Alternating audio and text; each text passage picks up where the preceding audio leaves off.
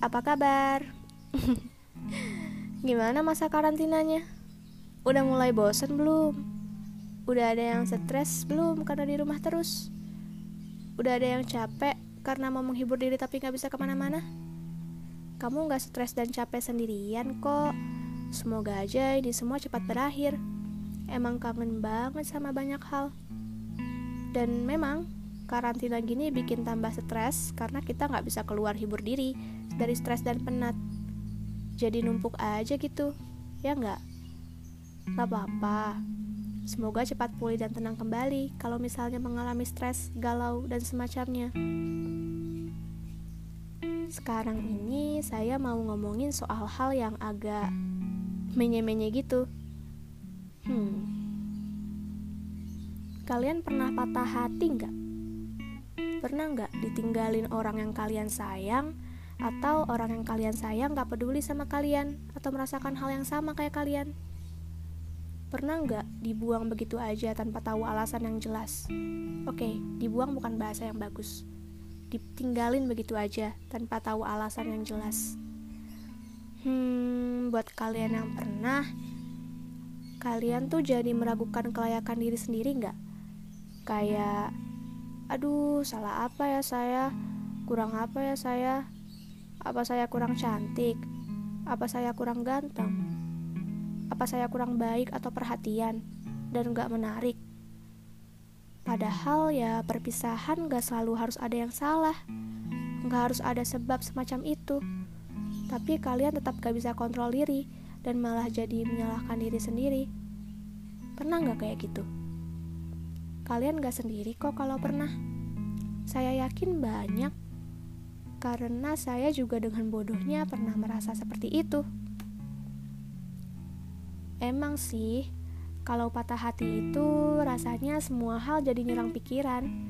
Tiba-tiba juga kepercayaan diri jadi menurun. Bawaannya ngeraguin diri sendiri terus. Heran saya juga kenapa bisa begitu. Ya memang sih, Kadang berakhirnya hubungan itu penuh misteri dan teka-teki. Gak tahu kenapa, berakhir aja. Tiba-tiba yang satu merasa gak cocok, atau tiba-tiba yang satu dilanda kebingungan. Gak paham, mungkin emang jalannya harus begitu. Tapi tetap aja bikin mikir detailnya kenapa. Jadi semakin membuktikan kan, kalau pikiran manusia itu kompleks. Dan lagi, Menyatukan dua pikiran itu gak gampang, apalagi dua pikiran dari dua manusia yang berbeda. Yang satunya dari planet Mars, satunya lagi dari Venus. Jalan pikirannya aja kadang beda banget antara cewek dan cowok. Sampai sekarang, bahkan saya nggak begitu paham sama jalan pikiran cowok. Dan saya yakin juga banyak yang masih amatir dalam mengerti cewek untuk cowok. Mungkin untuk mengerti manusia itu memang pelajaran seumur hidup.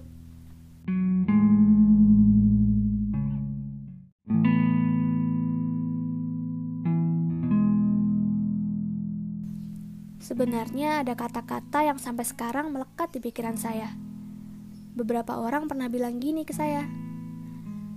Duita, kalau kamu nanti ketemu orang, kamu tuh harus peka sama tanda-tanda karena sebenarnya Tuhan tuh baik, ngasih tanda-tanda kira-kira orang ini baik atau enggak untuk kamu ke depannya. Kalau ada keraguan, kamu harus pikirin lagi. Apalagi kalau keraguannya berat dan persinggungan soal prinsip hidup. Tuhan itu baik, Dwita. Tapi kita juga harus peka dan gak boleh terbutakan cinta. Kata-kata itu sering aja gitu terputar lagi di benak saya. Bikin mikir, emang bener sih saya sebaiknya selalu peka sama tanda-tanda. Begitu juga kalian. Jangan sampai terbutakan cinta. Kalau udah bucin tuh emang berat banget. Rasanya selalu ada pembenaran. Bahkan untuk hal-hal yang sebenarnya nggak bisa kita toleransi sekalipun. Kita malah memerangi pikiran sendiri, menebalkan pertahanan karena ya nggak mau pergi. Nanti pasti bisa berubah. Saya yakin sifat ini pasti nanti berubah Padahal kalau dia tidak mau merubahnya, kamu yakin kamu bisa ubah? Sayangnya itu sulit banget. Perubahan itu harus datang dari kemauan diri sendiri. Tapi ya namanya juga manusia. Kadang suka tertukar dalam membedakan mana berjuang, mana menyakiti diri sendiri. Kita boleh berjuang, boleh banget. Tapi jangan sampai berjuang dengan bodoh, mengabaikan tanda-tanda, menepis semuanya dan cenderung memaksakan kehendak. Cinta tuh emang rumit banget sih. Mau bersatu sama orang sering kali banyak tantangannya. Udah merasa pas, klop, tapi masih ada kebimbangan karena banyak hal yang harus dipertimbangkan. Sama orangnya udah cocok, waktunya yang gak cocok. Sering banget terjadi. Pilihannya cuma nunggu atau merelakan. Kadang waktunya pas, tapi orang yang cocok gak datang-datang. Atau orangnya pas, waktunya pas, tapi keadaan yang gak mendukung. Kadang suka bikin mikir juga, ini tantangan yang harus diterobos dan dilewati atau sebuah tanda untuk putar balik mundur jauh ya? Saya juga suka mikir gitu. Agak sulit membedakannya. Tapi mungkin akan terbantu dengan doa supaya memudahkan kita dalam memilih sesuatu. Kadang saya juga suka mikir, kalau orang itu memang pas dan berpotensi untuk jadi di masa depan, pasti juga ada pertandanya. Cuma emang harus peka aja dalam melihat tandanya. Oke, balik lagi ke menyalahkan diri sendiri tadi. Jujur, saya melakukannya pada titik-titik terendah. Ketika lagi stres dan sedih, sering banget jadi nyalahin diri sendiri. Tapi setelah itu suka nyesel, kayak merasa bodoh aja gitu. Karena saya tahu sebenarnya bukan salah saya. Lain cerita kalau itu memang cenderung salah saya. Lebih baik memang berkontemplasi dan introspeksi supaya ke depannya kita bisa berkaca dari masa lalu. Tapi kalau bukan salah saya, terus dikait-kaitkan ke mana-mana sampai terkesan menjadi salah saya, rasanya bodoh aja kan melakukannya. Tapi saya melakukannya. Emang manusia itu moodnya up and down banget. Hari ini bisa sedih, terus besok bahagia lagi. Hari ini benci sama diri sendiri, terus besok merasakan gelora kecintaan sama diri sendiri yang besar. Aneh. Semakin membuktikan pikiran manusia itu emang kompleks. Tapi saya hanya ingin kalian dan saya bisa tenang selalu. Gak harus selalu bahagia, cukup selalu tenang. Lagi sedih, tenang. Lagi bahagia, tenang. Adem banget saya sekarang jadi merasa kalau merasa tenang itu lebih menyenangkan daripada selalu merasa bahagia. Ya terlepas dari selalu bahagia juga tidak mungkin sih. Namanya juga hidup. Ujiannya banyak kayak tes CPNS.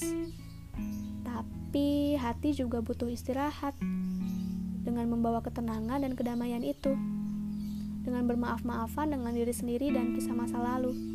Dengan tidak negatif thinking sama masa depan hati juga butuh istirahat pada keadaan bahagia atau keadaan sedih. Hati butuh tenang. Kita harus belajar untuk jadi baik-baik saja dengan diri sendiri. Jangan sampai ketika orang lain tak sesuai ekspektasi, kisah juga begitu, terus mood down, kita jadi musuh buat diri sendiri. Karena ke mana lagi coba kita harus pulang kalau sama diri sendiri aja gak nyaman. Semoga untuk kalian yang hatinya gelisah, cepat-cepat diberi ketenangan. Aduh, emang susah sih, susah banget. Saya tahu deh. Tapi mungkin perlahan kita bisa kontrol diri sendiri. Semoga ya. Ya udah gitu aja. Maaf banget nih meracau. Sebenarnya ini intinya apa ya? Ya pokoknya bicara seputar cinta aja deh. Tadinya sih mau bahas soal sakit hati gitu yang lebih dalam, tapi mungkin nanti-nanti aja.